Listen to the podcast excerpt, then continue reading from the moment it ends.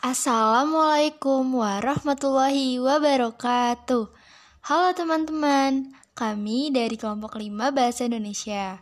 Kali ini kita mau bahas materi tentang tanda baca dan kata serapan.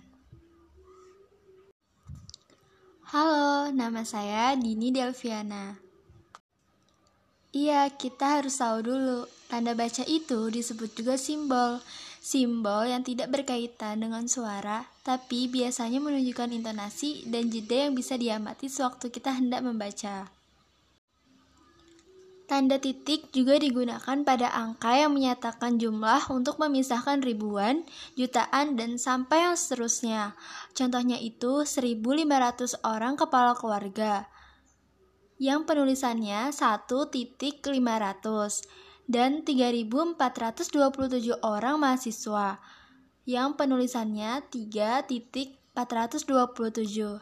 Tapi, tanda titik itu tidak digunakan pada angka yang tidak menyatakan jumlah. Contohnya, NIP 140232751.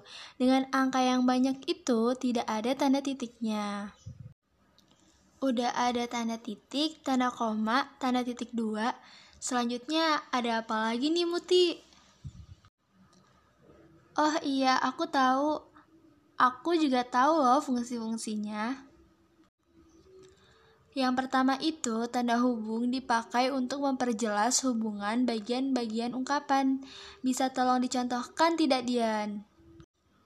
Betul, tanda hubung juga digunakan untuk merangkaikan unsur terikat dengan kata berikutnya yang dimulai dengan huruf kapital.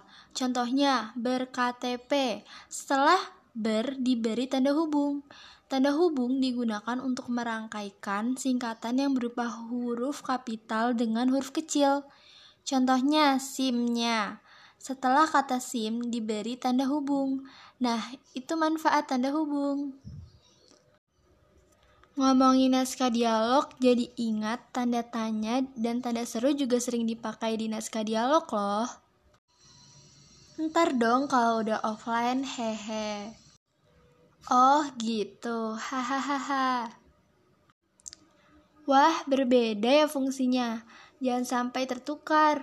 Selain tanda petik yang bermacam-macam, tanda kurung juga bermacam-macam loh. Ada tanda kurung dan tanda kurung siku. Oh, tanda garis miring dan tanda penyingkat.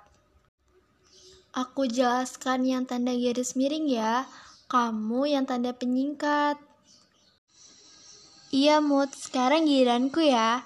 Tanda garis miring itu dipakai dalam nomor surat dan nomor pada alamat dan juga penanda masa satu tahun yang terbagi dalam dua takwim. Contohnya, nomor 7 garing PK garing 1973 Bahasa Indonesia 2014 73 Jalan Keramat 3 garing 10 Tanda garis miring dipakai sebagai pengganti kata atau tiap. Contohnya, harganya Rp 25 per lembar. Dan yang terakhir itu pungutan, yaitu penyerapan bahasa asing dengan mengambil konsep dasar yang kemudian dicari padanan katanya atau diterjemahkan. Contohnya, background, whiteboard, reschedule. Wassalamualaikum warahmatullahi wabarakatuh.